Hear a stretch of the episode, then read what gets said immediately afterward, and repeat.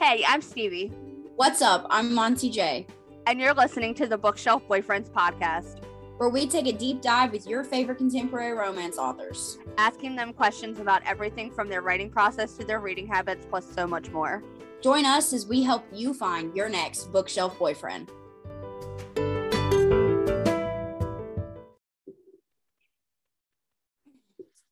Happy anniversary. That sounds like a Rihanna song. Happy anniversary to the Bookshelf Boyfriends podcast.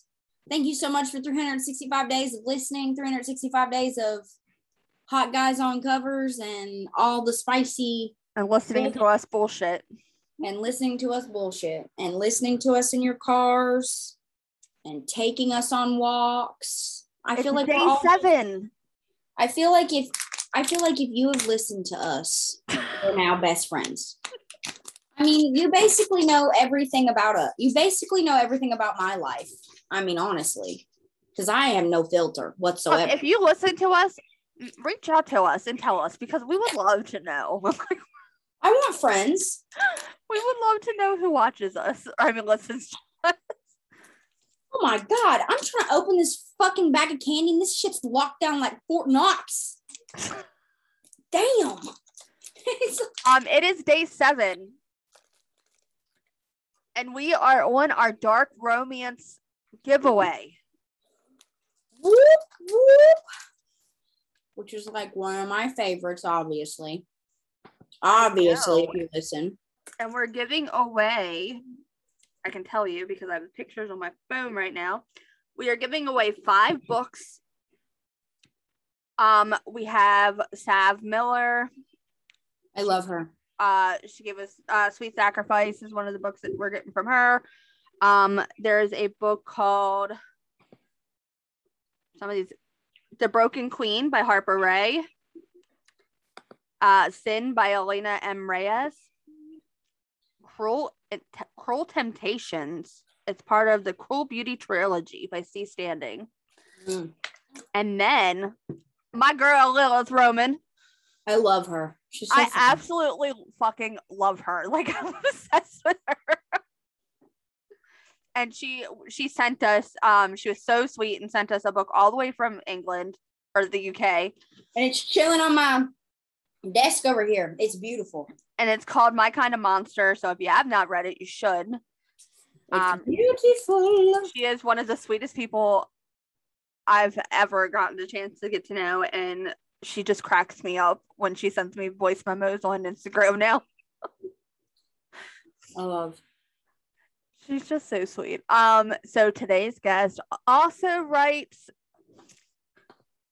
She writes mafia, bully romance. I guess more bully romance, right? Is that what that's considered? Yeah, which is my jam. A little bit on the darker side, I would say. Mm-hmm.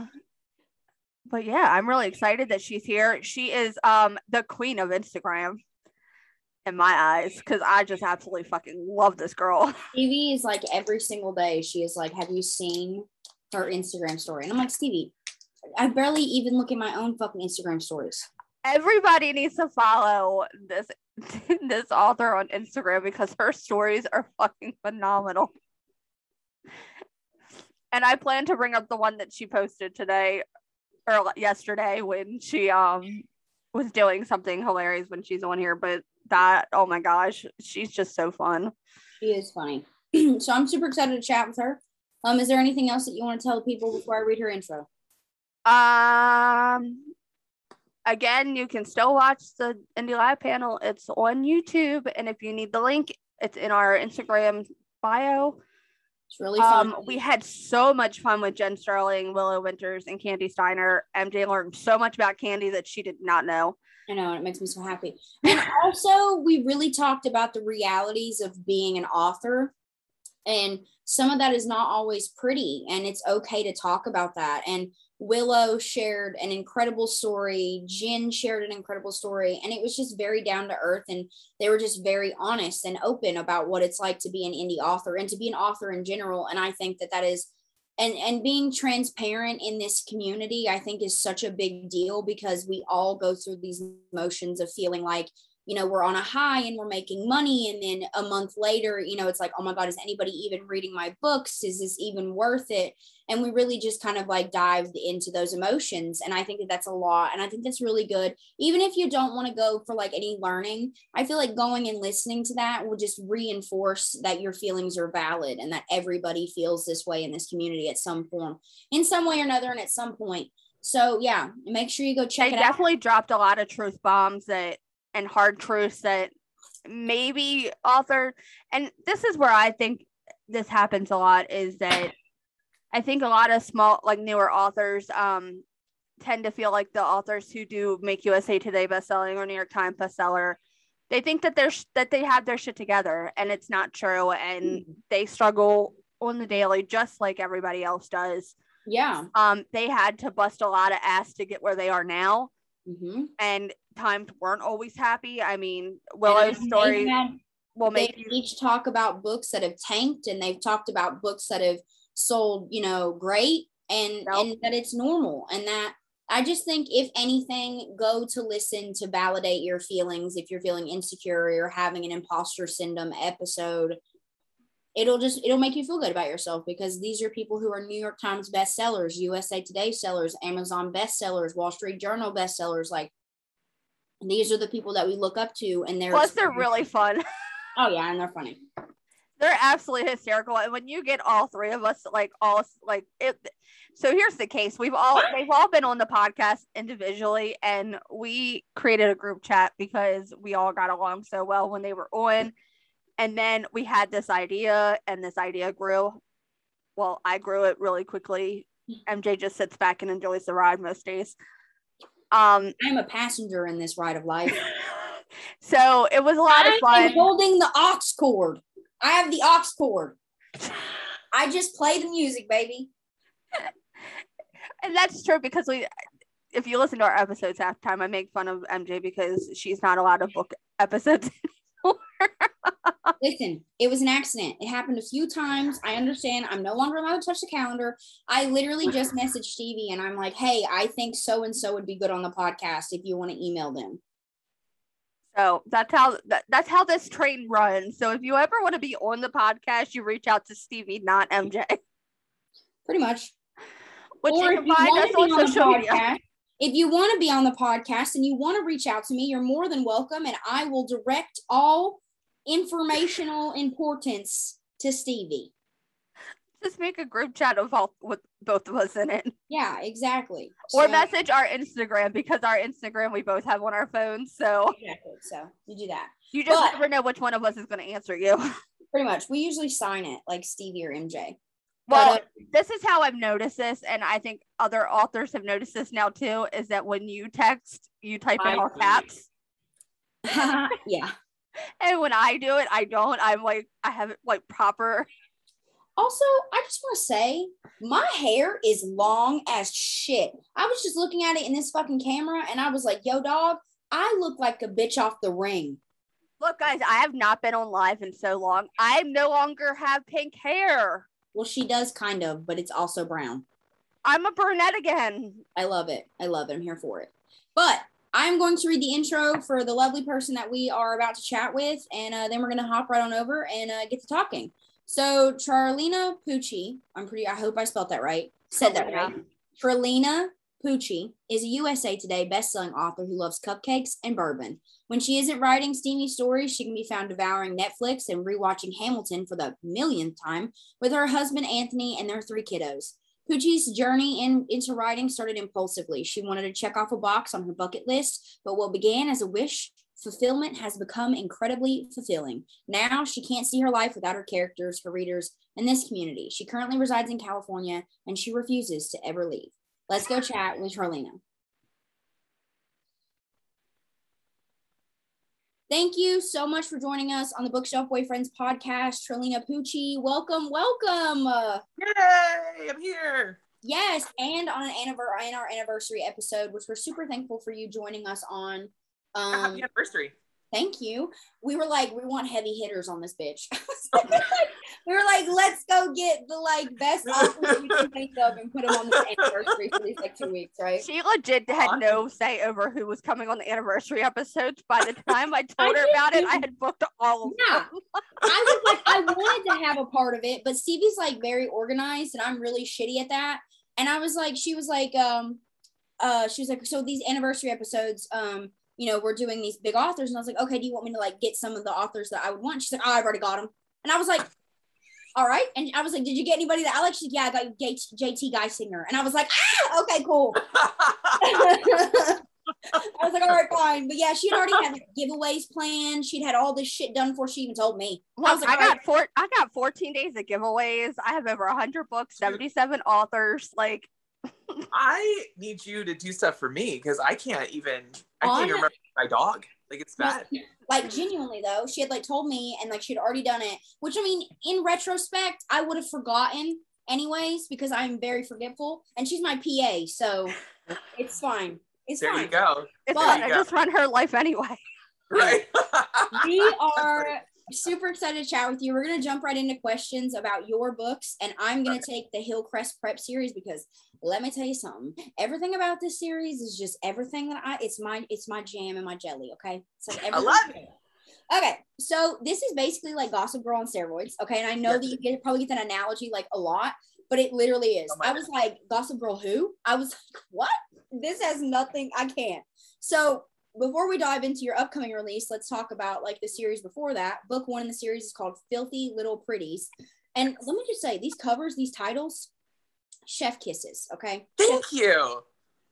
This is an angsty high school drama about three friends and one girl who is back in town ready to just fucking all up all the shit, okay? So what was your inspiration behind this story? Okay, so this story came over like a couple of years actually. So when I first started thinking about the story, like developing it in my head, I knew that I wanted to write something new adult because I think I'm perpetually immature. So it's like right at my alley. And I had been writing like Mafia forever. Like I'll never grow up. And so I had been writing Mafia, and I didn't dislike Mafia. I don't dislike Mafia. I love it. But I just wanted to like write something that felt kind of more true to my personality because I mean, I don't know if anyone realizes this, but I've never actually killed anyone and I've never been in the mob. So it's a hard stretch for me, right? But I have been slept, and I am super sarcastic. So those two things are really wrapped up. I would definitely think that you had murdered at least three people. Like absolutely. I mean, if you've been it's prison, not for lack of thought of it, right? But I've never carried out the deed. So, and for whatever reason, they don't want me in the mob. So, but I mean, I liked doing it, but I really wanted to write new adult. So I was watching, like I'm obsessed with movies in a big way. They're a big motivator for me, like musings. And so I was watching Cruel Intentions because who doesn't rewatch that movie? And I kept thinking, like, what would happen if Sebastian didn't die? Yeah. Like, where would he go from here? And, like, would they stay together? Would she have to leave and come back? Like, what would happen? And so I just started thinking about all of those things. And then I sat down and I started writing the beginning of Filthy Little Pretties. It went on hold for another Mafia book. And then I came back to it. And when I came back to it, I just knew, because I'm a huge stan, like, I'm a huge fan of Gossip Girl. Yeah. And I just knew that I wanted to write a book that was, like, had the same kind of, like fun, kitschy feel of Gossip Girl, where it was like, you know, over the top, like you're wearing like Dior at lunch, right? Which is nobody does that in real life, but I wanted to have that feel. You know what I mean? But like, nobody wears those fucking headbands, Blair. Nobody wears them, Blair. And yet, like, you believe it, right? You're like, absolutely. Okay, I'm gonna buy one. I rolled up to the Upper East Side, in my head, everybody's wearing those fucking headbands. That's right. That's 100% right. So I wanted to create something that felt like a real world, but was still fictionalized and kind of like kitschy enough that you could get away with that kind of like scandal, right? Mm-hmm. And, but I didn't also want it to be as, like I wanted to feel Gossip Girly, but I also wanted it to be like just dirtier and a little bit more edgier, sarcastic and edgy and all those kind of things, right? Like Gossip Girl for grown-ups, right? So I started writing that. It was like what we readers, like us readers would make Gossip Girl if we could. Yeah, right. That's like, what we would do. Right, so that's how I started writing it, and then it just kind of evolved from there. And then when I finished Filthy, that's when I knew that it was gonna become an entire world. Mm-hmm. I didn't know until there's a beginning of the book. Donovan talks about like the four most important schools on the Upper East Side, right? Yeah. And she lists them out. And it wasn't until I finished the book that I was like, oh my God, I'm going to do all four schools. And so that's when I came up with the idea to do all four schools. And I kind of plotted out what schools were going to, and it was fun because none of them are the same. Like each school is a whole different kind of idea and vibe, which is neat. And yeah. I'm absolutely here for that. 100%. Yeah, me too. Me too. Like, I mean, sign me up for all that. And listen, I am a sucker. Like anytime anybody like sends me like recommendations, right? I'm just a sucker for like a, like bad boys, like rich bad boy preppy assholes that like in real life, I'd probably punch them in the throat. Like we would not get along, but in my fictional head, oh, they love me. Like we are, like, I am in love. I love them. Right. So, well, it was really important when I was writing. I didn't want to write about a guy because I think a lot of books like this in this genre go this way. It's like you have the rich, entitled, arrogant dude. He's also like a bully, right? Yeah. And I didn't want that. Like I didn't want guys that fit that stereotype. Not that that's a bad thing. Like, do you? I love reading books like that. But I wanted a guy who felt actually alpha, because alphas don't have to tell you that they're alpha. They just are, right? So I wanted Gray to just be that guy. Like he never questions who he is, and he never picks on anyone. Like he's just that guy. And like he expects others to rise around him to meet his level. When I try to explain to people what big dick energy is, that's big dick energy. That's big dick energy right there. That's right. Big dick energy is not him telling you that he could make you come in 30 seconds. Big dick energy is him being like, you being like, oh, I bet you could. And he's like, probably not, like, but like you know like, oh shit, I fucked up, like he's gonna kill me. Like I love him. He's awesome. I love him. Favorites. Like my favorite line in that whole entire book. I mean, everybody has lines that they like, and they're usually like the, you know, the romantic ones or like the really hot ones. Yeah. But my favorite line is there's a beginning scene where he's in the office with his principal. Ooh, I know what you're gonna say. The principal is looking through stuff, and he just looks really disheveled and kind of like stupid, and he can't find paperwork and stuff. And he says something like, I can't even remember, I wrote it and I can't remember the full line, but he says something like, if you're looking for your pride, if you're looking for your dignity, it's not behind the stapler.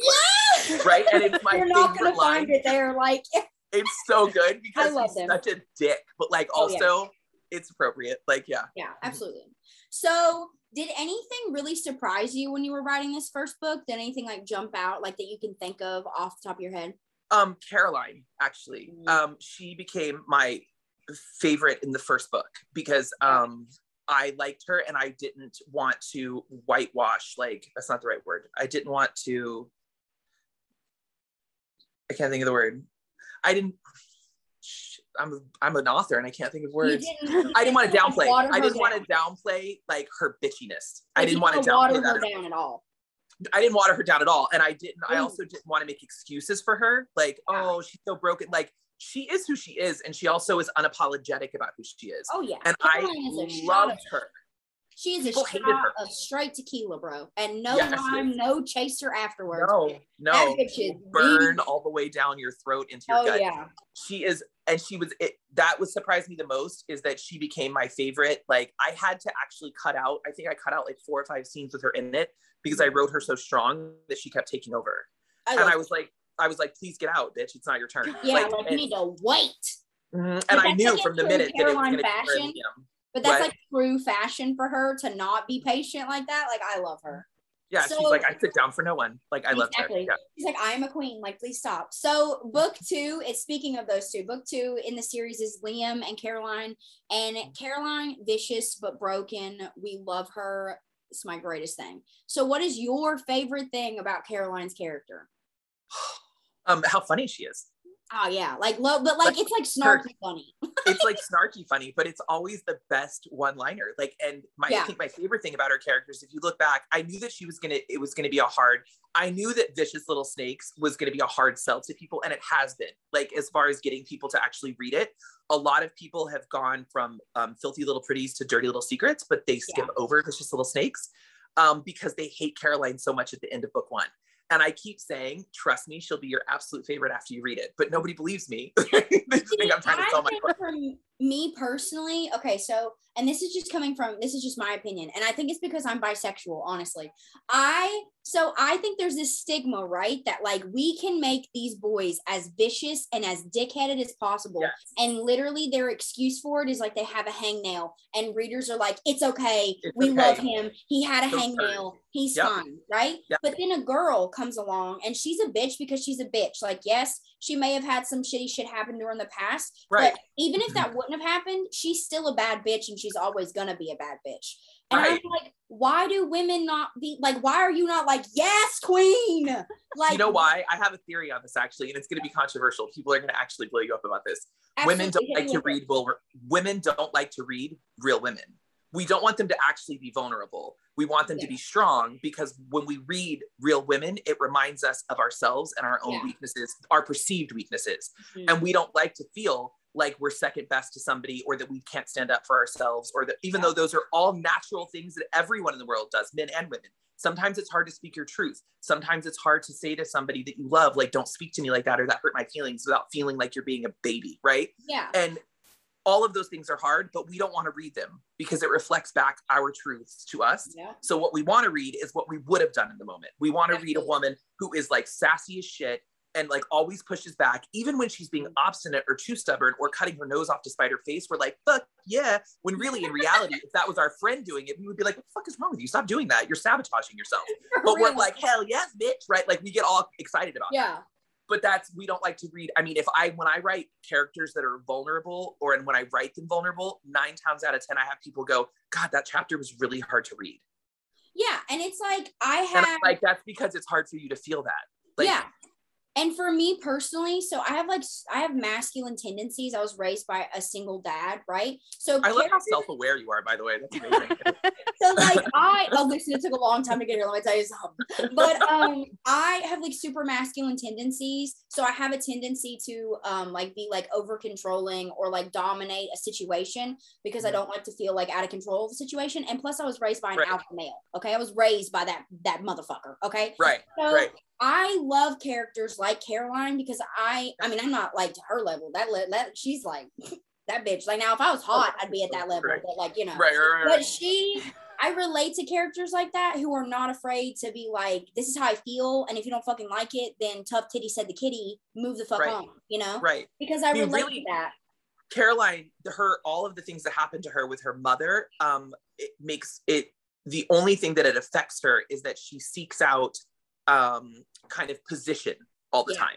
So she's looking for position because she knows if she gets it, then there's a comfort level in knowing that she belongs in a place. Yeah. But it doesn't affect the way that she is with Liam. It never has. She's always been the same from beginning until very end. It doesn't ever affect the way she is with Donovan or how irritated she is with her. Yeah. Nope. She hates the goddamn feather in her hair. She's always going to hate the fucking bracelets. Like, it just is what it is. Do you know what I mean? Like, it never affects her relationship with Gray. It really, her whole thing is just like, is basically always having to decide about who is more important. Like, and she never puts anybody else in the same level of importance as her, because then it makes her feel too vulnerable, because when she's done that in the past with her family, like, they've not been nice. So, I mean, she's just, I loved her character. I loved writing that book. It's my favorite. And I love characters like that. And for me, it's like the opposite. So, like, for example, this is the best example ever. I love Saffron Kent, but her heroines are the complete opposite of me. And let me tell you something, I eat that shit up. I eat that shit up. I mean, listen, there is nothing wrong with liking with liking them to be fierce and sassy. There's nothing wrong with liking them to be vulnerable or liking them to be bitch. Like, you can like anything you want to like. I just think the problem is a lot of times we project, like, as readers, and you're like, oh, I hated her because like, she's not a good heroine. You hate her because you internally hate yourself. You know, that's what it is. That's pretty much true, right? I'm like, don't read my book. Take your $3 and go seek out therapy. Goodbye. You're projecting, but it's fine. So you also released a novel in this series called Dirty Little Secrets, and this introduces new characters as well as catches you up with some of the favorites from the first 2 books. What made you want to go back and, you know, introduce these new characters? I mean, I'll be totally honest. It's not even a fun. It's the worst actual reasoning. It's because I got invited to do Stories of September. It was like an anthology, and we had to do a new story. And I wanted to link the story back so people might want to go back and read Hillcrest. Yeah. So I came up with an idea for this short story, and I was like, well, the other books aren't very dirty. Like, I think on a spice level, they're like maybe 3.5 because they're slow burns, and I kept them, and they didn't feel like contextually this feels correct, you know? So like I wanted it to be something that was like a little dirtier for just for fun, for shits and giggles. And so I wrote that novella, and then so I could tie it into the other two books. I love it. It's a marketing genius. Yeah.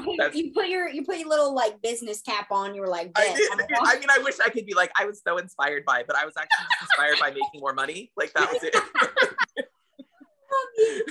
But now all the other books will get all the other books are gonna get a novella now because I did one, and I like things to be samesies.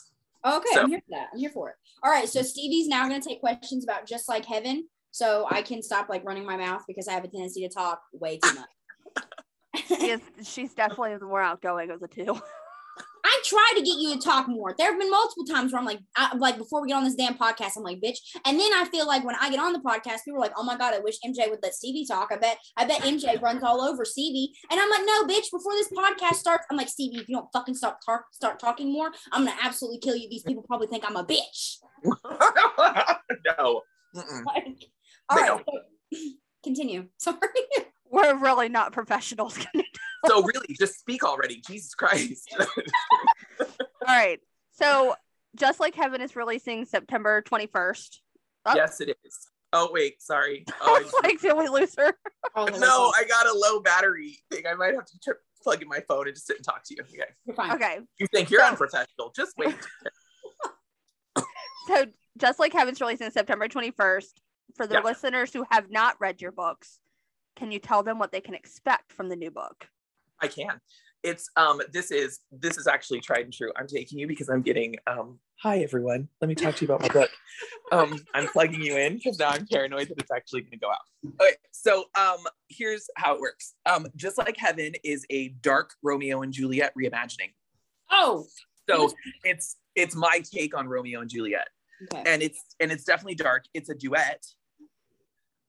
So that's fun. It's alpha hero, like wrong side of the tracks. It's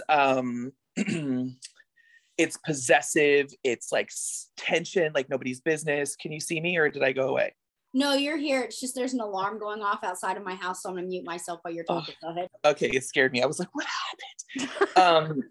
So it's like dark Romeo and Juliet, like possessive hero. There's violence all over the place. I love it. It is an innocent heroine. Like, she's very fierce. She's super sarcastic and savvy, but she's innocent, if you know what I mean. And it is fucking amazing. Like, honestly, it's my favorite book. And I've had some pre-reads right now. So I have about 6 or 7 people that have like read it early, right? Mm-hmm. And everyone comes back and is freaking the fuck out. I mean, it is. I'm gonna tell you right now, my Kindle's empty. I'll totally send it to you tonight. You can read it ends in a cliffhanger, right? It's like duet, right? But I mean, I think we all know, like, it's a duet. Obviously, there's more. But it is probably one of my more favorite things I've written because I got to blend both worlds. I got to blend like new adult with all that mafia goodness that I've come to. Oh, look at that. You can actually see me now. How's it going? I was like, I'm in a shadow. What in the world? Just open that curtain. There I am. It was all the goodness that I love. Like all of that, like really angsty, like the sexual tension is off the charts. The chemistry is like, it's like soulmate destiny kind of.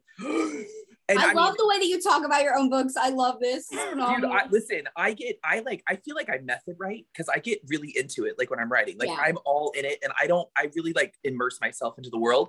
So I feel it all, right? And it's all like fate and destiny. Like I said, it's Dark Romeo and Juliet, but it's all like fate and destiny. And like, there are these like really cool elements of like this lady who reads like tarot cards and stuff. Like it's me. And somebody was like, you know, would you categorize it as insta love? And I was like, it's fucking Romeo and Juliet. So, I love those. But like, it's not, but it doesn't feel, not one person who has read it, like fight me, okay? Whoever's gonna read this and be like, it was, fight me. It is not. It feels like they feel so fated and destined. I've never written characters with more chemistry in my life.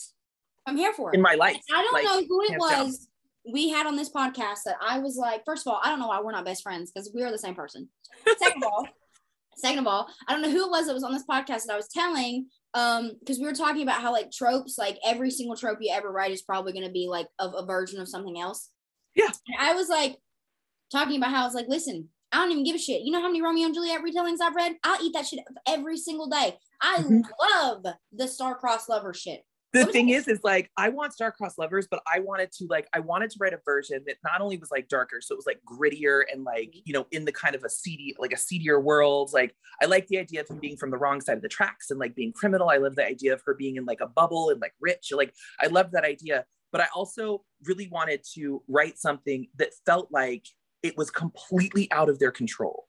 Yeah. Like that it really, honestly, like they don't even understand what's happening, but like, and you as a reader are reading it going, God damn, like there is no, like I wanted it. I kept seeing it in my head is like everywhere she walks, he just circles around her. Like he can't help it. Like the sun and the earth is just like an orbit. Kind of, yeah. And so that's how I pictured them. Like when she walks into a room, like even if he's walking next to her, like he just surrounds her with he just can't help himself. And I was like, I love this. Well, and I wanted her to be the same way. Like she doesn't even notice where she's going, because she can't stop looking at him. Like they're just, and so I went about writing that. My Kindle's naked. It's naked. Yeah, I'll send it to you tonight. I will. And I'll read it tonight too. Bet I stay up all night, read that shit. It's fucking good. Listen, and I knew that I'm writing, I mean, obviously, you know, she's an innocent character and it's in the very beginning of the book. So if I'm giving it away, sorry, everyone, but it's literally the first chapter, but like, she's an innocent kind of girl. And I love that about her. And I've never written a character like that, because most of my characters are very sexually free. And also like they make no apologies. Like all of my female characters own their own sexuality in a big way. Yeah. And I think so this is the thing. And I think that this is a issue that I think a lot of people deal with, right? Is not liking, like innocent virgin heroines, right? And it's like, oh, like, you know, we own our sexuality. And it's like, yeah, like we own our sexuality, but like, that's the beauty of owning your sexuality, is like owning it. You can still be sexually free and be a virgin. You know, you can like, absolutely be sexually free and be a virgin. She's a great example of it, actually. Yeah. Like she is smart and sassy. It's just a lot of times virginity is just a matter of timing. I mean, at least in my own life it was, do you know what I mean? Mm-hmm. And so her story, I'm not even gonna give away, but her story is kind of my story. Oh. So it, I mean, not in the whole, but like in the very beginning, like her thought process is kind of my thought process. So, and I love it. Like she's a cool chick, man. She's very dreamy and like, I'm here for it. And her perspective is built around the world that she grew up in. Yeah. But at the same time, she is a sassy, funny little sarcastic thing. And I like her. Me? I love that too. Same. All right. I'm just like, sign me up. I'm done. Listen, it is so like I wanted a story that had like incredible character development for two people, right? I did not want to do that thing where, and I don't mind it. Like when I say I don't want to do something, that's just for me. Like I read all kinds of stuff. Like I read some shit sometimes that I'm like, yeah, like I'm fucking fine with it. Like whatever floats your boat, man, I don't care. I just don't expect it across the board from everyone. Like this is my stringent box and you have to like, I don't do that. So like, I wanted like a lot of character development. I also wanted a character who also fit that book boyfriend mold though, that we love so much. So I wanted him to be like super nuanced, but then also like fucking kill someone who looks at her. Like, absolutely. And like, what are you talking about? That is the book boyfriend that we love. What are you talking about? We do love that, right? Like I wanted all those like delicious moments, and so I set out doing that in the Romeo and Juliet spectrum. So yeah, you had me at dark romance. You had me at dark romance, Romeo and Juliet telling. Like that's what you did. So like I can't. I mean, I could talk about it all day. So ask me another question because I think it's so good. All right, every time she says book boyfriend, I'm like, you come to the right podcast. Come to the right podcast, right? I'm like, so I have a book boyfriend. And like I recently just like I just finished book one in like a dark romance series that I started, because I just cannot stay away from like men who would like kill, like, okay, like I saw this thing on TikTok and it was like this girl who was talking to her dom, and she like, it was like screenshots of their text messages, and she like drew a picture of them like killing all of these zombies around this like town or whatever, and he was like, you know, I know this is like a cat bringing you like a dead mouse or a dead bird, and I know that it's showing affection, so I'm not even going to question it. That's the kind of love I want. Like, I don't want flowers and chocolates. Like, I want you to send me the head of the dude who looked at me crooked in the Walmart, you know? That's right. That's right. Like, this is correct.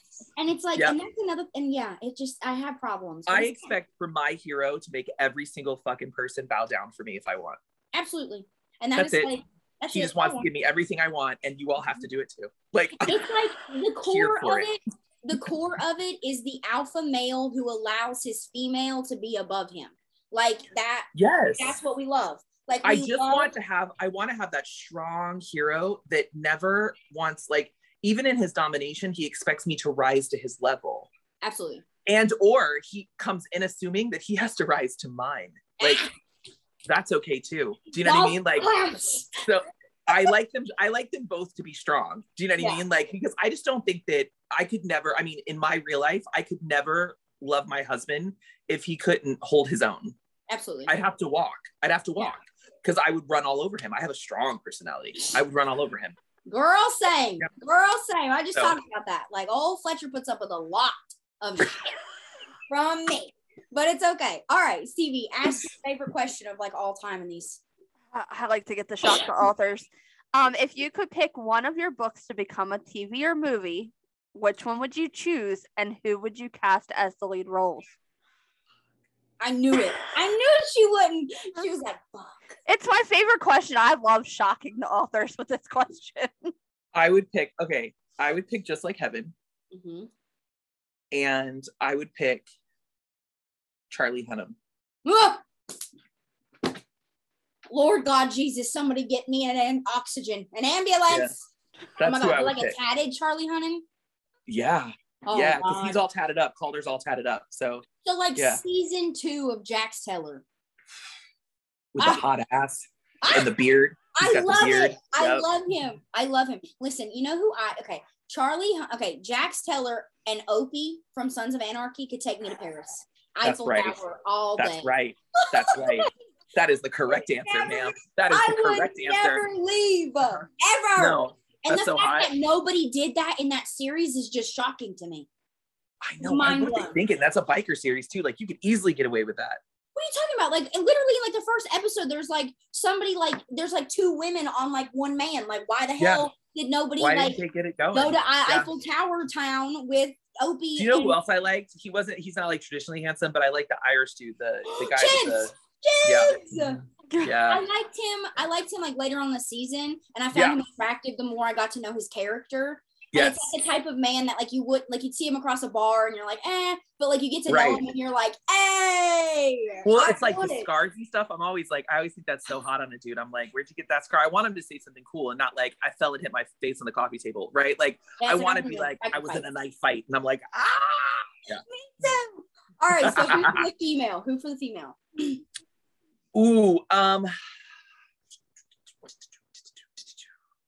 trying to think of she's redheaded. So I'm trying to think of somebody. What about the girl who plays Lydia from Teen Wolf? Oh, what is her name? Maybe. You know who I would cast? That girl that is on Riverdale? The redhead on Riverdale? Oh, Madeline. Madeline Sheen or how do you it's Madeline Petch. There we go. Maybe her, but I want somebody like younger, like a little bit more like innocently, like freckles on the face, kind of. Not me like Googling redheaded actresses. Right? No, do it.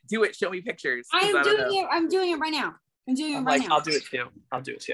Okay. Okay. Oh, what about the oh my God, she plays in a movie and I don't know what it is because I'm looking at her face right now and it is not ringing any bells. Oh my God, this is going to drive me crazy. What is her name? She's in Avengers. Karen Gillan. Is that how you say her name? Look her up. She's perfect. Okay. Like she's perfect. Okay, let me see. I'm like, no. Her name is Karen Gillan. It's like Gillan. I don't fucking know how to pronounce that. I probably spelled it. Oh, her. Yeah. Maybe. Listen, all these iconic redheads are older. I know. It's really hard to find a redhead. But I actually, you know who I would love is a younger version of, what's that girl from Mad Men? The redhead from Mad Men. Yeah. Like her face. Yeah. Do you know what I'm talking about? I wish I had like a younger version of that. So I can't think of like who. Or even the girl from True Blood. Remember the redhead from True Blood? No, hold up. Remember her?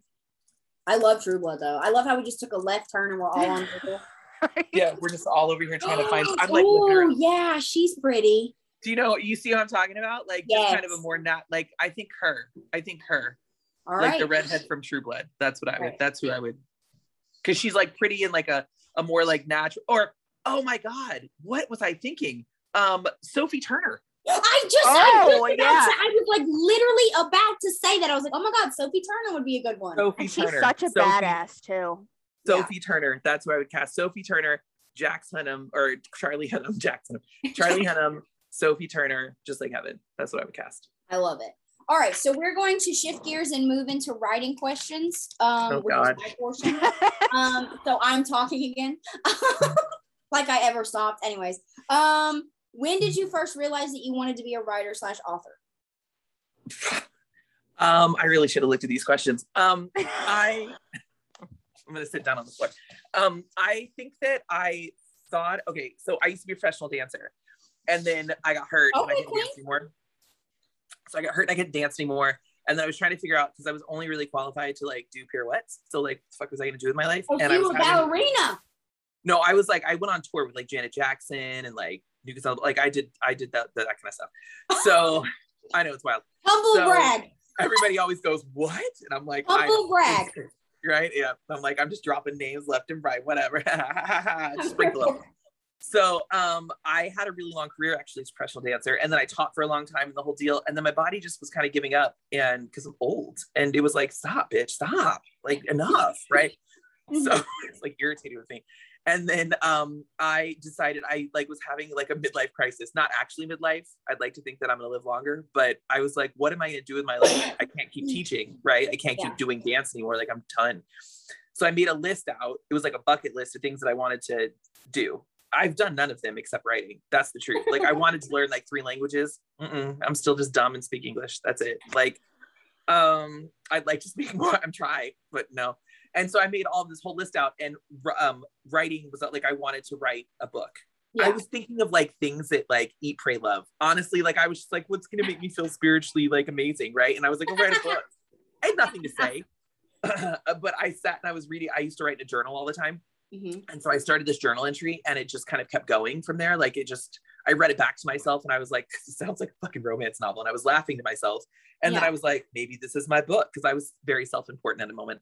And so then I wrote it, the whole thing as a book. And somebody had told me, everyone, like I was at brunch and this bitch that was at brunch with us, I hope she sees this and you know who you are. We sat, no, seriously, I don't like her. So we sat at brunch with like 10 of my friends and she said something like, she's one of these kind of people. She said something like, well, everyone can start a book, but it only a few can finish it. Which one are you, Trilina? And I was like, I'm the bitch who's going to hit you in the throat. That's who I am. Like, I'm the bitch who's going to finish this shit and then chuck it out. So I was just like, oh. And so I went home and I was like, I'm going to finish this fucking book. Like, so I finished the book. And then I did nothing with it for 2 years. And then my friend convinced me to like indie publish and sent me all this information about indie publishing because I didn't even know. In fact, I didn't even know there was like a whole book Landia or like Romance Landia or like there was like a whole Facebook dedicated to book. I had no clue. Mm-hmm. So I just published it. And then for whatever reason, I still have not figured out how I did this. But for whatever reason, strangers started buying it. Mm-hmm. And then more strangers bought it. And then more strangers bought it. And I was like, this is terrible. What? And then I had it like re-edited because I hired an editor that was worth the money that I paid the first time around. Like, I mean, you got to start somewhere. And then I thought of the second book and then it just kind of took off from there. Like a lot more people bought that book. And I was like, am I doing this for a living? And then suddenly now I'm like, I have a deadline. I'm like, I do this for a living. Like, that's literally me. Actually, it's the weirdest thing. It's the weirdest thing. I literally love, like, you're one of the only authors that have come on here and you've been motivated by somebody's negative, like, voice, right? Mm-hmm. Because everybody else who's come on here, they always talk about, like, some, like, type of positive person who was like, oh, finish the book, read the book. And they're like, oh, like, I had this amazing English teacher. And I'm like, bitch. I had this fucking English teacher and I hope one day if I ever like, you know, become like epically famous, I hope one day she like hears me talk about her, because that, and then I'm gonna tell you right now, if I get big enough, I'm gonna just say her fucking name and not even give a shit. Listen, I had a dope English teacher too. I still didn't want to be a writer. Like, her name was Daphne Grabavoy. Shout out to Daphne Grabavoy, Valley High School. She was amazing. I loved her, but I also loved, you know, the boy that sat in front of me and plotting out how to steal all the pencil sharpeners in the school. Like, I wasn't paying attention. Like, it didn't, The only class I ever paid attention to was English, and she ruined that shit for me my fucking freshman year of high school, because she hated me. She did not like me. We did not get along. And I knew that I always wanted to do something in with like books. And my dumbass was like, oh, you're going to be an editor. I'm dyslexic. And so it's like, yeah, that made sense. But anywho, I wanted to do something with books and stuff like that. And it was like our first day, and I dropped a pencil, and I asked the dude in front of me, hey, can you grab my pencil? And she was like, there is no speaking in my class when I am talking. And I was like, yo, bitch, I was just trying to pick up my damn pencil so I could write down the shit we were talking about. Somebody's a little cranky. I know. And then we had to do like these like writing prompts or whatever. And we had to like finish this short story that ended on a cliffhanger in the way that we would finish it or whatever. And I did it in like I did like a spin on it or whatever, because she was like, oh, you have to write it from like the POV of like the princess or the knight. And I wrote it from the POV of a tiger. And she made me read that shit in front of the whole class, thinking it was going to bomb, right? She thought I was going to bomb. And you're like, no, like, oh, this is amazing. And she was like, moment. She was like, eh. And I was like, that's right, bitch. I was like, you wait one day. One day I'm going to I did not come into this world, like, actually motivated by people that were all about, I mean, my friends are super supportive, but I've known the same group of girls since 6th grade. So, like, my girlfriends are super supportive. They just want whatever I want, they want for me. If it's toxic, they still want it for me. If it's bad, they don't care. They're like, she wants it, she gets it. Like, that's how they are for me. Ride or die, right? I'm like, I want to date him and possibly get pregnant. They're like, do it. Like, they're bad. He's got a face tattoo and a criminal record, and I want to date him. They're like, I'm gonna go pick him up right out of juvie, and they're like, do it, bitch. I'll give you a ride. Like, they're always, if I want it, they want it for me. Okay, so we all know we bring out the worst and the best in each other. So they were like, you want to write a book? We'll buy 100 copies. Do it, bitch. Like, they were all down. That being said, that one girl super motivated me. And when I came into the book world, I mean, there were people that were nice, but I had a lot of like negative, like I had a lot of like moments where I was like, is this what we do here? What the fuck is going on? Like, this world can be tragically scary. Like, oh yeah, it can be super ratchet. So the thing is I think that every world has that. Like, you fucking go to Dungeons and Dragons world, and I'm gonna say you get deep enough in there and you're gonna find the same shit you find here. But I think as a whole, the communities are supportive, and you find people within the community that are like, you have to. I mean, you have to kind of search it out a little bit, but like people should not come in with rose-colored glasses on, and they're like, oh, this is everybody wants to love each other. Like, everybody wants to love you. Sometimes, but sometimes they also want to behead you. Like, that's how that happens. When I came into this world, like coming from an indie reader, and like all I could see was what I perceived on like online from these authors, and then you meet these authors and you talk, and you're like, damn, you're a bitch, bro. Like, I don't know, it's kind of crazy because there are not a lot of people that are actually like what they put online. Oh yeah. So it's funny because, you know, and I think that's with influencers in general, like what they present, you find what works, and then, you know, you keep doing that. Do you know what I mean? Because part of being online and having a social media presence is influence. Like, you're trying to get people to buy your product or buy into you. Yeah. And a lot of being an indie author is people like, you are your brand a little bit, right? And I'm terrible at being my brand because I do things that I shouldn't do. Like, I troll people on my ads that make stupid comments. I will quickly come back and be like, your mom. Like, I am terrible.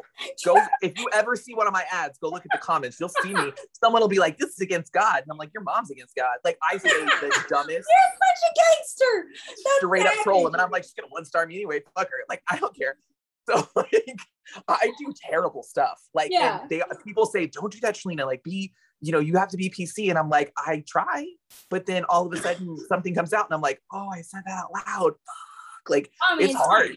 And I mean, I feel like as creators or influencers in general, you try to be as transparent as possible. Well, I mean, I personally try to be as transparent as possible because I just feel like either it's easier to just be yourself than it is like to lie about what it is, because I'm gonna tell you right now, these FBI agents will cut you in some shit so fucking quick, bro. That's so true. And that's so no true. Joke. I try to be as transparent as possible, but even people who try to be as authentic as possible, like, you still pick up the phone and decide when to hit record, right? That's right. That's 100% true. Even if you're trying to, even like the most authentic, humble people that I know, they still stage certain things. They still only record in certain areas. That's okay. Yeah. That's okay. But well, and I tell my daughter all the time, like, with social media, you can't expect people to, because if you walk in and you understand that you're going to a show, right? Yeah. That this is all a show, right? Because nobody gets on and shows their dirty ass house. And like when they have zits all, like, everybody puts a filter on sometimes, or like everybody does what they have to do, right? If you always treat it like it's a show, whatever message you walk away is an important one. It doesn't matter if the players were real. Yeah. So when you go to a play and you're watching a play and you're like, oh my God, that was an amazing message, it doesn't matter that the person was just pretending to be a tailor.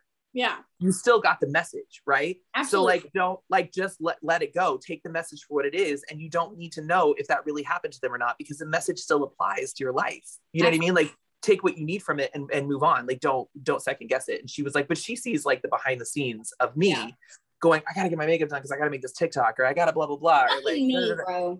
That I'm she sees like, it. So you see this little area right here? This is the only area I keep clean this fucking office. If I spin this thing bad boy around, y'all would pass out.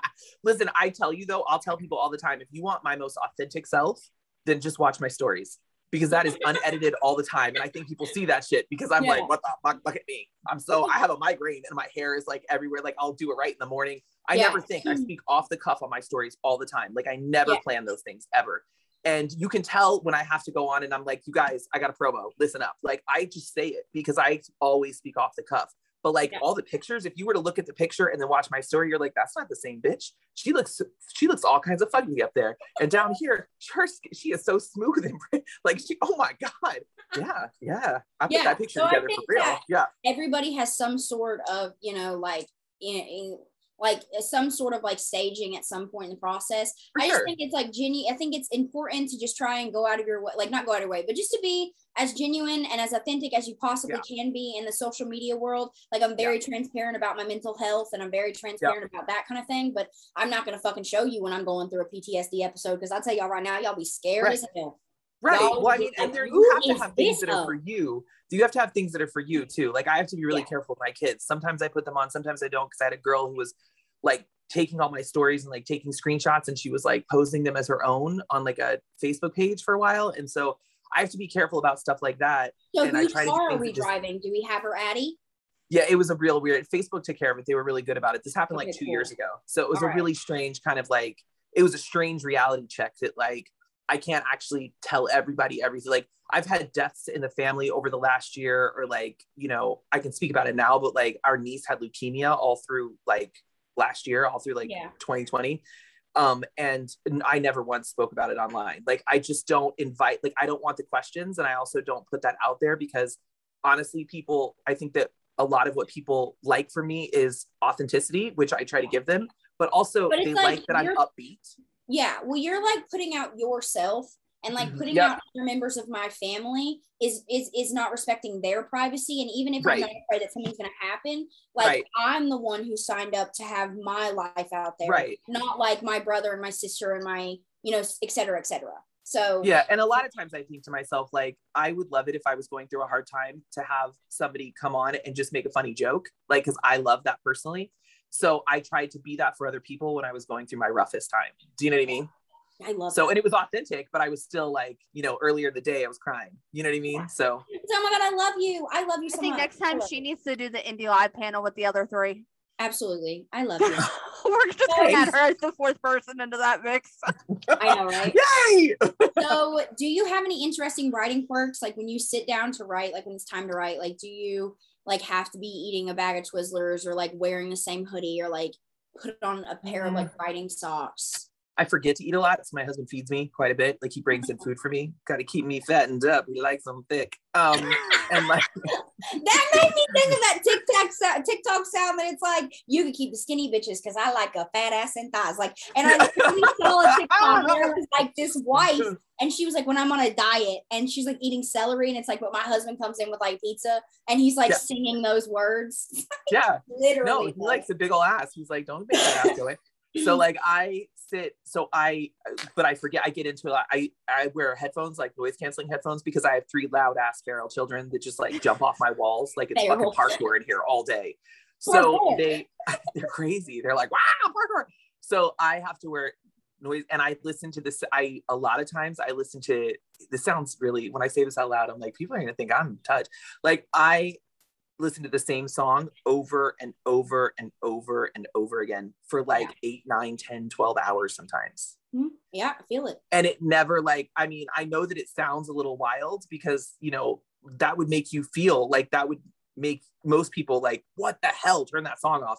But I listen to it over and over because I associate music with emotion. I think it comes from the dance.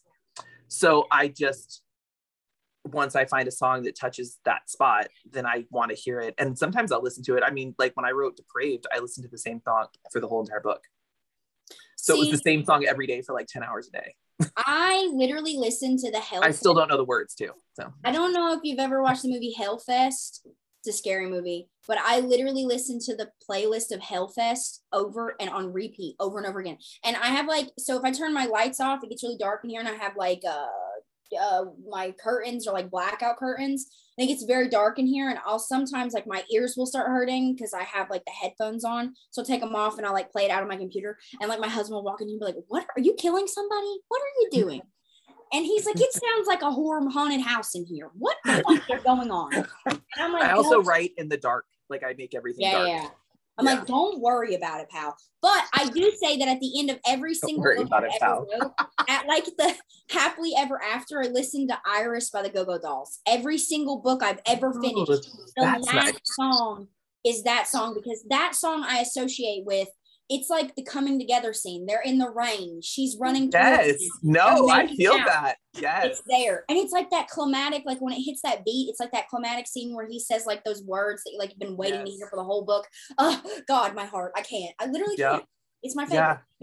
I listen to the wildest, weirdest things. So yeah. And I never make my playlist public. I leave my playlist just mine. Oh like, my God. No, you have to share it.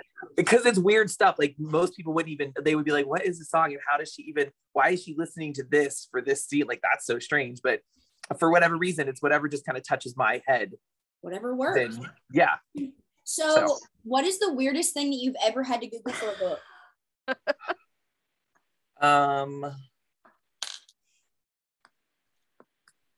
I don't think that,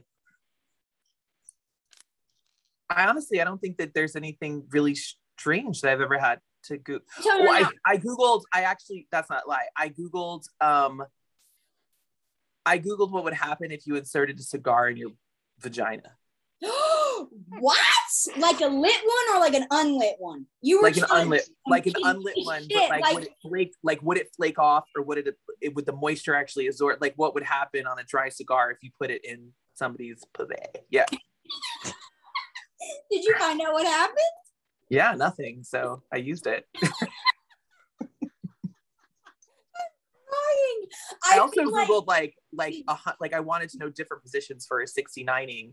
Because in my group, like a dumbass, I asked everybody, pick a scene, because I'll give the group a present, pick something like saucy that you want in a book, right? Saucy. And they were like, and they all chose, I put all kinds of stuff on there thinking they were gonna pick everything else. And they like almost unanimous choice chose 69. And I was like, okay, for real? I gotta like, and I sat there for an hour trying to figure out like, there is just nothing sexy about your nose by somebody's taint. And I was like, how do I make this hot?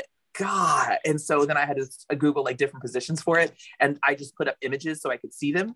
Yeah. And my husband walked in and was like, what are we Googling? And I was like, 69ing. Yeah. Honestly, my husband is like used to it at this point, because I'm not even ashamed. I don't even give a shit. I tell everybody that I do this. Like when somebody's like, oh, like, how do you write sex scenes? I'm like, well, prior to like starting the book, I'll watch porn, and I'll like pull up, like I'll half the screen and I'll put like a random porn video on, and then I'll put my notes on one side and I'll just like write what is happening, like just to like so I can work on, you know, describing like sexual intercourse. Okay. Right. And I tell my friends, they're like, oh my God, I can't write this sex scene. And I'm like, if you literally go to Pornhub and type in the position that you are trying to recreate in this book, there will be 90,000 videos of two human beings, maybe even more, doing the exact thing you want. So I can write it, but I can't watch. Like I can't even watch like Magic Mike. It honestly doesn't even affect me anymore. It's like it's like I'm my cheeks are already getting red. Like I can't see, like I can't watch. I get so embarrassed that I can't watch it. Like I can't do it. Like I don't know what's wrong with me, because I write the dirtiest stuff. And yet if it comes on TV, like the 50 Shades movie, I was like this. I was like, I can't, what? Oh, I couldn't do it. Like I had such a hard time. And I'm such a baby. I don't know what's wrong with me. Like I can't go to, like, I've never been able to, like, my friends wanted to take me to that Magic Mike show in Las Vegas, like the strip club thing. I couldn't go. I was like, I'll die. I'll shit twice and die. I can't go. Like I couldn't. I stole that from like 16 Candles, but like I couldn't do it. Like I can't bring myself to do it. So I can't ever watch stuff like that. So I just have to pull off of, I pull off of a lot of real experiences because I was kind of hoary, which, you know, works out. I liked it. So, same. So I have a lot of real experience that I pulled off on, but also like I'll Google like the pictures, but some of those pictures I was like, we'll scroll past. I can't, I'm such a baby. Go to Tumblr. There's a shit ton of sexy GIFs on Tumblr. Oh yeah. People tell me that all the time. I got to go look at that. Right. I've never been on warning that. Though. It gets kind of dirty, but I'm like desensitized at this point. I don't even care. Like Dallas will like, Fletcher will like hear some shit. I have like 18 boyfriends apparently, because I called my husband 9,000 things. But he'll like come into here and I'll like, there'll be like heavy moaning on this fucking thing. And everybody knows that like iconically like porn, like women are extra loud or whatever. So like I have like women like screaming on my computer and he's like, you know what? I'm just gonna close the door and like exit back out. You're obviously busy. And I'm like, no, it's fine. Do you want to chat? And I'm like eating. I'm like, yeah. Like, what's going on? You're like, did you send our taxes in? What's going on? Yeah, like, you know, like, what are we having for dinner? Have you decided? Okay, cool.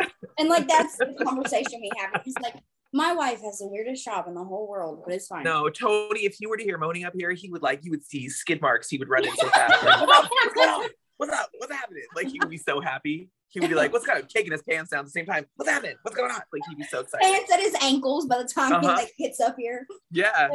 Yeah. So, are you a plotter, a pantser, or somewhere in between? And this is my last writing question, and CB is going to handle some reading questions. But, I am somewhere in between. So I plot out first, like I do like a rough outline, like a skeleton of kind of where I want to start, where I want to end, the things that I know I want to happen, like big moments, because that's how I see everything kind of like a movie. Mm-hmm. So I start plotting out first, like I know that I want, like for Filthy, I was like, I knew that I wanted that scene on the steps where Gray overhears and is like super upset. I knew that I wanted the scene with the bracelets where he takes, like, I knew I wanted something like that. And I knew I wanted the scene where Liam kisses her. Like I knew that those things I wanted. Mm-hmm. And the other things came along as I was writing. All right, I did the same. So like, I know the beginning and the end and then everything, but it usually, I plot it out and by, I don't know, like 5 or 6 chapters in, it's like taking a hard left. And I'm like, oh, see you later, outline, okay. Yeah, literally, I do that all the time. I tell Stevie all the time, I'm like, oh, I just outlined this whole book. And she's like, I bet. And like, I'll get like halfway through the book and I'm like, how the fuck did I even think that I could write that in a chapter? Like, I'll read my outline and it'll be like, they were in a car. And I'm like, what the fuck was I? Like, you're in the middle of the ocean. What am I trying to write here? What is this? Stupid. Yeah. I'm so stupid. My favorite is when I prefer to kind of like go by the seat of my pants, you know? Yeah. My favorite when she'll be plotting and when it does take a hard left, she'll call me in the middle of the night and be like, I did a thing. I just did this thing. I killed somebody. They all died. Yeah. Everyone is dead. At least once during every book, I think to myself, what would happen? I hate you all. Like, I'm so tired of writing this. Like, maybe I'll just kill everybody right now. And that'll be like the end. Haha, psych, not an HEA. Like, all right. So I'm gonna let Stevie take over some reading questions. Because I used to be the blogger half of this podcast. Yeah, so she's like reader, writer, you know, it works. Okay, so what book has your favorite cover? Now, this can be any of yours or any book that you've read. Dirty Little Secrets. That's Hot ass cover. Dirty Little Secrets has that cool cover because it has that like the Ferris wheel, and I love that Ferris wheel. I love that it's like you don't like the story's so dirty and the cover doesn't really match. Yeah, like you don't even see it coming. You're like, oh, this is a sweet story about a Ferris wheel. And then you're like, what the fuck? And I had like read the series, so like when it came out, I was like, did she put this into the wrong series? Yeah, I know. I love it. Like, I love it so much. And everyone was like, you have to put a dude on it. And I was like, I'm just not gonna do it. Like, so, but it's gonna come out in paperback soon. And the paperback's just as beautiful. So yeah. That's actually, I forgot to ask you, back to your book questions. We're just gonna one pump that real quick, pump the brakes. Are you going to be writing any more in the Hillcrest series? In the Hillcrest series? Yeah. So Hillcrest is done, like the 3 books, like that. So are you going to like the other? Are you going? So the next, Just Like Heaven, is actually happens at St. Simeon. It's the next school. Ooh. Oh, she's like, why do I not have this arc? And Sutton is somebody who goes. In fact, she was mentioned at the end of Vicious Little Snakes, but it's like in such passing. There are actually, for people that are reading this, if you go back to my Hillcrest series, there are Easter eggs everywhere for everything, and people don't even get it. Like I plant stuff everywhere, so like. There's a character in this book named Hunter that we met briefly in the end of Vicious Little Snakes because he hit on Caroline. Like, so like, I have stuff everywhere. So the Just Like Heaven and Sinning Like Hell, that duet is actually St. Simeon. And then the school after that is Red Oak with that guy, Paul, that was such a dick. Yeah. And that's a teacher student. And then the last, actually that's the last book. The one after this duet is called Pure Malice, and that's at Madison Prep, an all-girls school, and it's a bully, like times 10. Do not play games with me. I will take. It's a super dark bully. Oh, sign me up! I don't care. Yeah, and I'm really excited about it. Like he's a psychopath, and I love it. So. I will pop an Adderall and go back and read every one of these books, and I will find them all. Don't play games. I will. They're Easter eggs everywhere, like things that are planted everywhere, and nobody like. I don't think people realize that they will. Once the whole series is done, they'll start going. Wait a minute. Like yeah.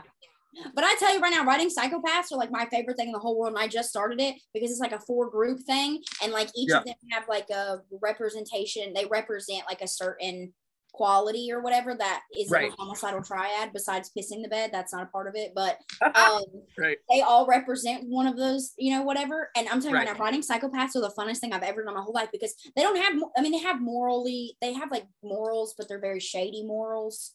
Right. So it's just like I don't have to worry about them holding the door for the lady. They'll just like kill somebody that like, you know, picked on her in high school. He's just a true like Thomas is just a true sociopath. Oh yeah, literally. And so he's just super unapologetic, and he has no social boundaries, and he has no like his ideal is the only ideal, and he's rich and he's scary, and I love him. Oh my god, yeah. I would like to have that book, please. Okay, so anyways, all right, reading questions. Sorry. Reading question.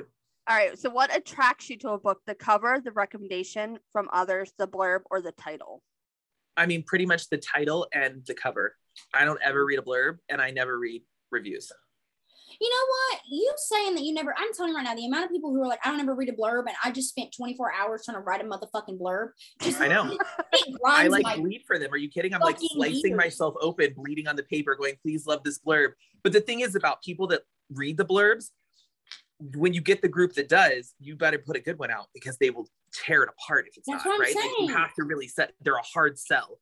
But I think that I don't do that. Like I literally just, if I like the cover, and I like the genre, right? If I like the cover and I like the name of the book, like not even that. I've read some real dumb shit and loved it.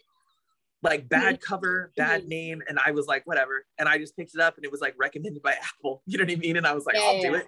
And then I read it and I was like, that was genius. Like, so, I mean, honestly, I feel like I'm just the easiest. And I'm the kind of reader who I don't have any triggers. I also like will go down with the ship. If you start a book off and you're like, listen, he's a pirate, but he hates parrots and he also smokes weed and he likes this girl. I'm like, cool. All right, cool.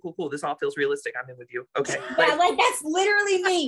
That's I like to call myself like a disposal, like a garbage disposal of books, right? Because I'll take anything, honestly. Mine I don't read like fluff or like majorly like contemporary like Insta, anything like that. Like I gotta have some dark edgy shit. Like somebody needs to be cussing somebody out at some point. You know, see, I'll read anything like vampire. Like I love vampire books. I'll read rom-coms. I read dark stuff. I read like fluff contemporary. I read Fades of Black. To ask you. I'll read like Fades of Black all day. I don't mind that either. Like I literally like she had sex 72 times and she never got pregnant. Cool, I believe it. Like I literally, I'm down for it all as long as I'm into the story. I don't care. Have you read The Black Dagger Brotherhood by J.R. Ward? No, that's the only one I haven't read. I know people always ask me that. Fucking shitting me. I am 10 seconds away from buying you the first book and sending it to you. I'll get it tonight. I'll make it the thing that I read first as soon as I'm done. When I tell, listen to me, it involved, like, okay, so listen to me. Before, I gotta calm myself. Before Twilight came out, right? Right. J.R. Ward had released Dark Lover in like 2005, okay? Now, I was on Wattpad at a young age. Shouldn't have been. Wattpad is just fan fiction smut, okay? That's right. And then I stumbled across this fan fiction, and it was about this Black Dagger Brotherhood, and I was like, this is about a real book. And I was like, where the fuck are these characters? I need, like, the book, you know? Right. And then I fell into the hole, okay? And I read all the ones she had published up to that point, right? I mean, I devoured them. It's like, the first one is about this man named Wrath, and he's a blind vampire. The women go into heat, and, like, the men, like, flock to them. Oh, my God. When I tell you, these books are so phenomenal. Okay. And so I started reading them, and then Twilight came out, and I was like, hell yeah, more vampires. I picked it up, and I was like, fuck these sparkly bitches. I was like, don't talk to me about how I read all of those damn books, like the Bibles that they were, sitting there as a grown-ass woman, like, when are these two people gonna fuck? And they never did, and I was like, I will kill you, Stephanie. Like, I was so mad. I was like, they walked into the water and did what? I don't even get a finger in the ass. Like, what the fuck is happening? Like, I know, right? I was heated. Well, I was like, I'll never read this shit again. And then I was like, Edward for life. Like, I can't. Yeah. Don't get me wrong. Like, I just binge watched the whole movie, so it's like I love Twilight. But at the same time, I came from like reading like, I mean, they've got like, you know, like very large extremities downstairs, and they're like sucking each other's blood, and it's very I don't know if I have a blood kink, but I'm kind of feeling it right now. But I do today, right? And like the women go into such heat, right? Where they're like, it's like a whole 48 hours where they're in heat. And the only way that they can like not be in pain is if their mate is ejaculating inside of them. That's the only way that like that's the only way that it, like, I like it. I know it's the only way that it like cures their heat, like so that they're in pain. And at the time that Beth goes into heat, her and Wrath are not like together to one. I think my husband heard you outside the door because I just heard him go, yup. I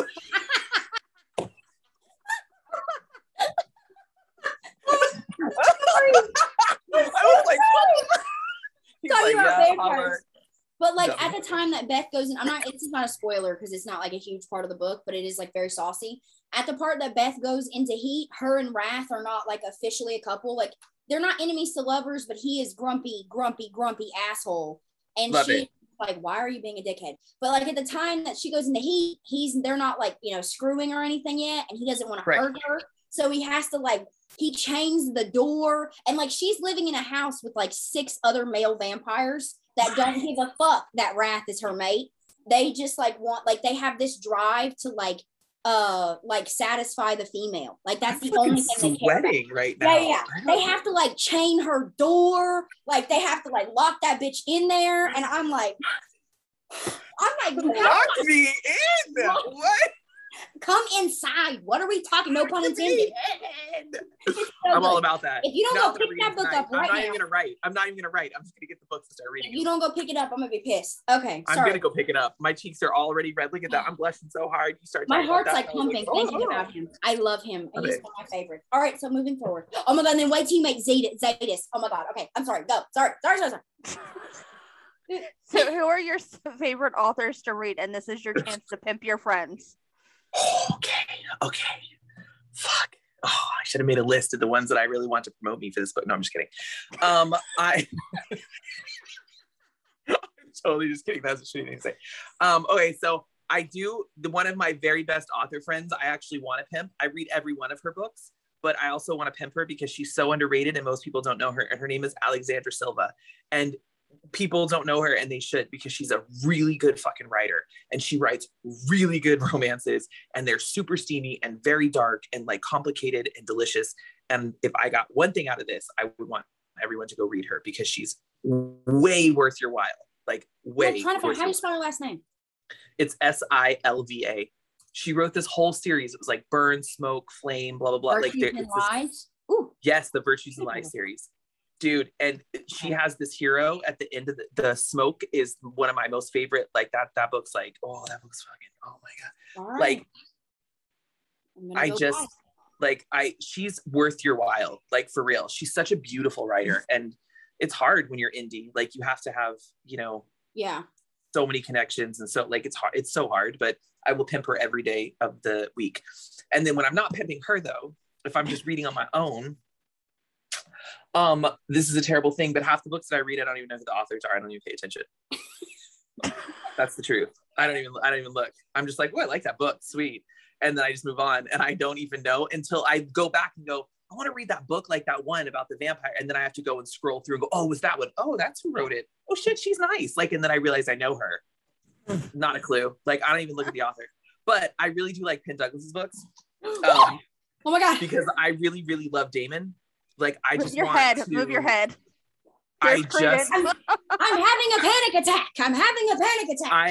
I love Damon so much. Like, I just want him to marry me and like emotionally abuse me and fuck me every day. Like, I just love him. I love him a lot. And for me, like, I would have almost skimmed every book just like to get to the scene he was in. The greatest character redemption arc in the history of dark romance series is because when I started writing and I was it wasn't really a buddy read. I was in this group with like these four other girls who are like four of my best friends. And they were like, Alex, if you, oh God, I just said my real name, but it's fine. They're like, MJ, if you don't read. That's a lie. She was just saying it because of that other girl. It's fine. They're like, MJ, if you do not fucking read this series, we will like murder you. And I was like, fine. So I picked it up. It was my first Penelope Douglas like book series or whatever. Right. And I read Corrupt and I read Hideaway. And I was like, I'm not fucking reading Damon's book. Fuck him. I don't like him. I hate him. I don't want to read it. There's no way he's redeeming in my book. No way. And then they were like, you got to read it. You have to. So I started reading it. I'm like chapter 1 and 2. I'm like, I fucking hate him. And then I went silent for a little while. And they're like, how you doing over there? And I was like, I'm in love. Right. I was like, oh my God, I want to have his babies. Dude, for real. Yeah. He's everything. I loved him in every one of the books. I loved the bastard that he was. I was like, kill everybody. Do it. I love you. I'll stand by you. And the thing is like throughout the whole book, he stayed so consistent. Like Damon never changed, no matter, like it was the same Damon at the end and the beginning. Yeah. And then I liked the book, like my other favorite book by her is Credence. Oh God. And honestly, it's just that scene. It's that scene when he walks in with a fucking like dead deer on him and then he smells that girl like an shit. I'm telling you right now, the best when he smells her like an animal, like up against the car, I was like, I literally looked at my husband and I was like, you've never smelled me like an animal. And he was like, I don't know what to say to that. Like, I don't know. And I was like, you motherfucker, like you never smelled me like an animal. I'm just the smell of my fucking body. Like, what the I was dead. Like, that is such like, I was dead. So those are kind of like, I like that, you know. And I really like I very much enjoyed Megan Brandy's Boys of Brayshaw. Same. I was like cabin. Turn off the lights. I'm scared too. Like I would give you like hella recommendations, but I'm not giving you any more than the Dark Lover if you like, because I don't want you to read anything else. Well, and I just started and I had to stop reading it because I had to write, but I started that whole series by, I'm really bad with titles, so I don't mean to be rude, but like Amo Jones's books, like the Elite King series. So I just read the first one because I had to stop because I had to write. But like I was like the whole time I was like, wait a minute, hold on a minute. What just happened? We sure we know what direction we're going? And I was like, Madison, what are you doing? Like you should run. I feel like you should run, but you're gonna go right back in the car. Okay, all right. What's happening? And I was tripping, and then she was putting out spoilers or like things for the next like mad ship, I guess everybody calls them. And she was putting stuff online about it, like on her stories. Yeah. And I was like, no, I don't like the direction this is heading. No. It's like, it's that TikTok sound where it's like, are we absolutely sure we know what direction we're going? Right. I was like, what's happening? And then when I got to the end, I was like, oh, of course she's a silver. Like I was terrific. So I loved that actually. So, and I've never read her book, so I thought that was kind of fun, but yeah, those are kind of like where I lean towards. And then I read Black Sunshine. I haven't read that. That's I think that's the name of it. It's a vampire book, and I can't remember who it's by now. I want to say it starts with J, but I'm probably wrong about that. Karen Hill? No, it's like a black and red cover. Yeah, Karina Hill. Howie was their last name? Oh, yeah. You're right. Yeah. So I read that. I love that cover. I read that. It's on my shelf. Just because the cover was so pretty, and I was like, I'll read that. I heard it was about vampires. I haven't read it yet.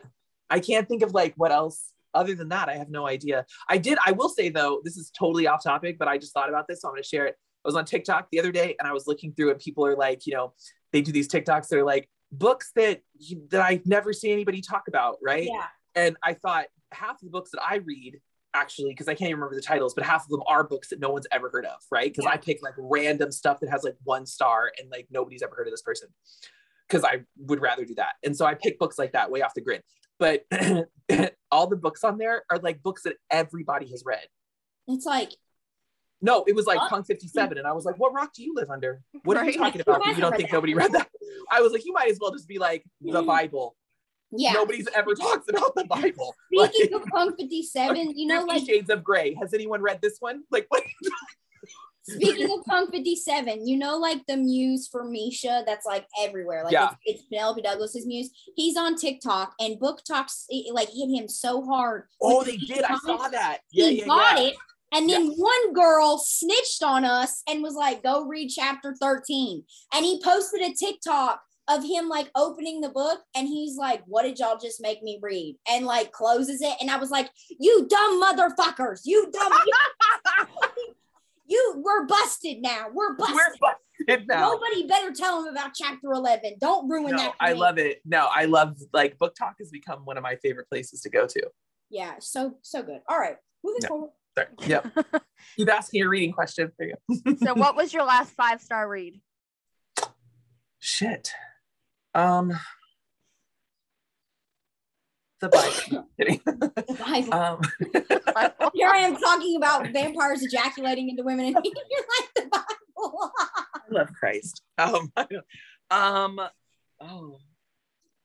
can't think of when the last time I read anything. I mean, it's been a long time because I've been writing I can't read while I write. I have to just kind of stay in what I'm doing. It'll be Dark Lover by J.R. Ward. Give it till she finishes it. I know. I can't think of the last thing that I read, to be honest with you. Like, oh no, I know. Actually, I do know. It was a book by Fiona Cole. It was called, oh my God. It was, okay, I don't remember the name. What did I tell you? I'm bad with this stuff. I really don't pay attention to this stuff. This is terrible. I have no idea how many people I've read. It's the one where, I read that a long time ago, and I like that book, but it was the one where she is, it was a quicker read because I don't have a lot of time to invest in like a big book. Okay. But it was, she was a student and he was a professor, and she went to go stay with him because he was kind of like, kind of related to her. He's like step siblings with her dad. You're not talking about teacher, right? Are you talking about teacher? Just for a little while, right? They hugged, they were hugging, it was like just for a little while. Yeah, I read that one. I like that one. All right, cool. So we are now going to move to the last portion of our podcast, which is trope questions. This is our favorite portion, but sadly, not because we're leaving, because it's our favorite section of questions. I'm like, you're done with me. Fine. No. So what is your favorite trope to blah, blah, blah? I just about stuttered and was like, white. What is your favorite trope to write, and why? Oh, to write? I don't write tropes. So, I mean, you read Hillcrest. It's like it's everything in the kitchen sink. Like, I just write whatever the fictional story comes. One thing that you just have, you love it. So if I had to write one, right? Probably non-con. Shit, I'm here for it. It's fine. Yeah, I like reading it. So like, I don't mind, or like any kind of like poly or like menage. Like I like writing that. And I like reading that. So hot. But I don't like, but as far as tropes go, like, you know, I don't really, I don't think that any of my books actually fit a constant, because the trope has to, from beginning to end, has to fall into all the slats, right? Yeah. Like you have to kind of write it with the same arc, and the things that are supposed to happen. Well, shit, mine don't. I failed. And mine don't follow that. Like it's, yeah. So yeah, I like finish it. I finish it, and my PR company is always like, okay, so what trope are we advertising? And I'm like, Well, I mean, I don't know. I'm not sure what exactly, because it's like a little bit of a second chance, but it's also like dark romance, but it's also like suspense, and it's kind of like enemies to lovers, but not really like enemies to lovers. And so like that's literally me the whole time. No, that's, I feel that. Like when I wrote Filthy, they were like, "What trope is it?" And I was like, "Well, he's a bully for like one part, but then it's enemies to lovers in another part, and then it's second chance or like friends to lovers, and then it's not really a triangle, but like it's a competition." And it's like, and I was like, and they were like, "What?" And I was like, and I got a lot of heat from this because people were like, "It's a triangle," and I was like, "It's a competition." And they told me that, like when I was with like people that represent me, were like, "You have to stop saying that because bloggers are telling you that it's a triangle." And I was like, "It's a competition. It's written dual point of view. It can't be a triangle if it's like, I give it away. It's a square." It's just like, it was a competition. Like it was like, you know, they were competing for a girl, but you knew who was gonna win. That's not a fun triangle to read. The whole thing. Yeah, it's the whole point. So like, I was like, whatever, but it, I mean, so it's a little bit of everything. So, but I like writing non-con, and I like writing menage. And I also like writing like an anti-hero. If that's a trope, I do like writing that kind. Oh my God, I love an anti-hero. All right, Stevie, you take the next question. What is one trope you would eventually like to write, and why? I mean, maybe something called Ice Planet Barbarians, because it seems to do really well. Barbed blue. Like I would like that blue alien money. I don't know. I'm just kidding. I haven't read it, but honestly, like, people stand for it, and I'm here for it. Like I'm down to read that. I'm totally down to read that. Are you kidding? Like, you have go tentacles where? Okay. Go read it. I mean, honestly, like, you can't explain that book. Like people are like, "Well, what's it about?" It's like, just you just gotta read it, you know? Because like whatever I'm in for the success of it. Because I think that it's neat and it's cool and it's not the same shit every day. Like, I love it. I'm all here for it. I would probably eventually like to write a rom-com. All right. It's not really a trope, but you know, I would like to write like a small, not a small town. I could never write. I don't think I would sound authentic enough. Like, I come from too big of a city. But I think I would like to write like maybe a second chance or like an enemies to lovers rom-com. I'm here for that. I think you could do it. You're funny as fuck. You could definitely do it. All right. So what is one trope you'll never write, and why? Small town. Small town, maybe. Yeah. No, yeah, I could. I think I could write. I could do like a Yellowstone-y kind of small town. I could do that. You watch Yellowstone? Right? I would do that. I watch Yellowstone. Hell yeah, I do. Are you kidding? Oh my God. Why are we not friends? Rip me up. Oh my God. Rip me up. Oh, I love him so much. You know, I met him at a nightclub once. I hate you. Man is hot. Man is short, but he's also hot. Short for me, but not for everybody. I'm very tall though. But he was, I wanted him to look at me so bad. I was literally like almost licking my glass. I was like, "Let me take a drink of this." Like, I was 100% like, "Hey, attention." And he was like, "No." Oh, like, he was with Matthew McConaughey. He was with Matthew? Who did pay attention to my friend. Mm-hmm. And I was like, you. Because I had a crush on him since like Dazed and Confused. Okay, so I was like, I'm about. I literally hate you. Did your girl get hooked up with Matthew McConaughey? I hate you. She did not, and I won't even tell it if she did, because she would hate me. But I also, you want to really hate me? Hold on a minute. I also got to meet Paul Walker in a towel at his door in a hotel. I literally hate you. Yeah. That was super hot. Rest in peace to the finest man online. Yeah. Oh my God, I would cry. I would literally probably die. I would die. Yeah. Super definitely. Nice. And he invited us out to a boxing match, and we all went later with him and his friends. It was fun. Why is my life so boring? I don't understand. I have so many stories like that, but I actually, now that I think about it, I should shut up, because I did sign a non-disclosure at my old job, and I cannot. It was the only real job I ever had in my life between writing and dancing. I signed an NDA. I worked for VIP services for like high rollers in the casino for the Bellagio Hotel. I don't even want to know. One day we will get on the phone and I will tell you stories, and you'll be like, "Stop it!" But I can't say I'm on. I can't have it recorded. Oh my God, you can't legally. All right. Well, listen, I'm gonna get your phone number off of like Yellow Pages and be like, "No, I'll give it to you." Yeah. Okay, so if you were in a book, what trope would you want for your story? Surprise baby. Are you fucking serious? The way you said that threw me off so hard. I was like, "You're fucking joking." What? I would want it to be like, you know what? I don't think this is even a trope. I would want to be a player. Like, I would want to be the guy character. Like, I would want to be a player, and I would want him to be the person that's jocking me. And I'm always like, no, fuck you, until he wins me over. Okay, cool. She's like billionaire. Hers is billionaire. Oh shit! That's, why didn't I think of that? This is my theory on this. Money. They say money can't buy happiness, but sure as fuck can help. And can buy me a lot of books. Who says that? Because that's a fucking lie. I tell you, I will live and die on this fucking hill. I will live and die on the hill of reverse harem. I'll live and die on that bitch. Oh, and reverse harem. You guys thought this out. See, I should have looked at these questions, because those are two superb answers, like the shit of legends right there. You have no idea how well I thought this out. Like, I know who's in my harem. About 5 guys, and I know who's in there. Like, who's in it? I'm assuming that, like, because I get to select my trope, I should be able to select the book boyfriends that. Yes. So, celebrity, right? Who is it? Name your. Oh, it's not celebrities. These are fucking book boyfriends that I have. Oh no, selected. Forget the book boyfriends. I want the celebrity harem.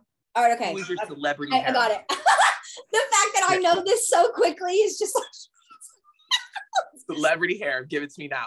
Okay, so Charlie Hunnam is definitely like he's there. Hell he's yes. There. Hell to the yes. Yes. Okay, and then. Oh god, everybody's gonna judge me for this, but I don't even give a shit. The guy from Friday Night Lights, 80s Johnny Depp, like the 80s, like 90s era. Chef's Kiss, 21 Jump Street, Johnny Depp. Oh yes. God! Oh yes. My God, that scene, yes. That scene in The Office. I'm always like, I would have your babies. Yes, yes. Okay. Him, Michael B. Jordan. Oh my God, I would lick the floor he walked on. Look at. He's so beautiful. I can't even take it. Like, I don't even think I would just be like constantly convulsing around him all the time. Like, he's so beautiful. Are my other two? Oh, Tim Riggins from Friday Night Lights. Friday Night Lights. I already knew that one. Yes, he is. He is broken and he needs help and he's just a little bit messy and I love him. Let me fix you, baby. Let me fix you. My last and final one, and I'm going to leave it for the best, and it's kind of, I don't even give a shit. Sebastian Stan. Yes, this is a superb reference. So that's it. I got it. That's it. Michael B. Jordan, that's Charlie Hunnam, like 80s, 90s Johnny Depp, like Winona Ryder Johnny Depp. Oh. That's right. And that's then right. Yeah, and then Sebastian Stan and I just forgot the other one I fucking said. I don't remember it. Whatever the other fifth one I said, that was it. But no, Tim Riggins, Taylor Keith. Woohoo! But it has to be like Tim Riggins. It can't. That's right. No, it has to be the broken, beautiful Tim Riggins. Let me fix you, because let me tell you something. I will be your Lila Garrity. I will. Look at. I will move next door with my single child and let you hit that. Watch this tape. I will not tell you we have to end this. No, the you can fact come over that every you night. Have watched this television series. You're the only person who's been on this podcast who's watched it. I watch more TV than most people. I think I'm obsessed with TV. All right, so now that I've had like a slight forget, wait, hold up, I gotta tell you who my book boyfriend reverse harem is. Okay, yes, tell me. Okay, so it's Wrath from Dark Lover, because iconic, I love him. Damon from Penelope Douglas's Devil's Night. Rowan Whitethorn from Sarah J. Maas's Throne of Glass series. I would not read that series. 6'7" man like a motherfucking tree, and he's got wings. And then Aaron Warren from Shatter Me. It's a dystopian type novel. And then I forgot my Daddy Zeus from Gianna Darling's Welcome to the Dark Side. Ooh, watch out. Okay. I know they're gonna ravish me. That's a good harem. They would come together in great ways, even though I think they might hate each other, but it's fine. Anyways, that is the last question that we have for you on this podcast. This has been phenomenal. You have been hilarious. You have been great. Absolutely. I feel like I've offended like everybody in the world. So absolutely not. Sorry, everyone. Behavior over here. You've been great. So I'm gonna let Stevie announce who our next episode is, and then we're gonna tell her goodbye and wrap this up. I'm super excited. We're bringing back an oldie but a goodie. An oldie but a goodie. They've been here before, and it's Piper Rain. We're super excited. That. Can't wait. Can't wait. I love this. Yay! Thank you so much for joining us. You've been great. Thank you for having me. I hope to like read stories and chat with you soon. And I swear to God, if I don't get that fucking, if I don't get an ARC on my Kindle. Just listen, just DM me and send me your Kindle and I'll send it right now, for real. I do it, bro. Don't play games with me. All right. I hope you have a good night. Good night. Goodbye.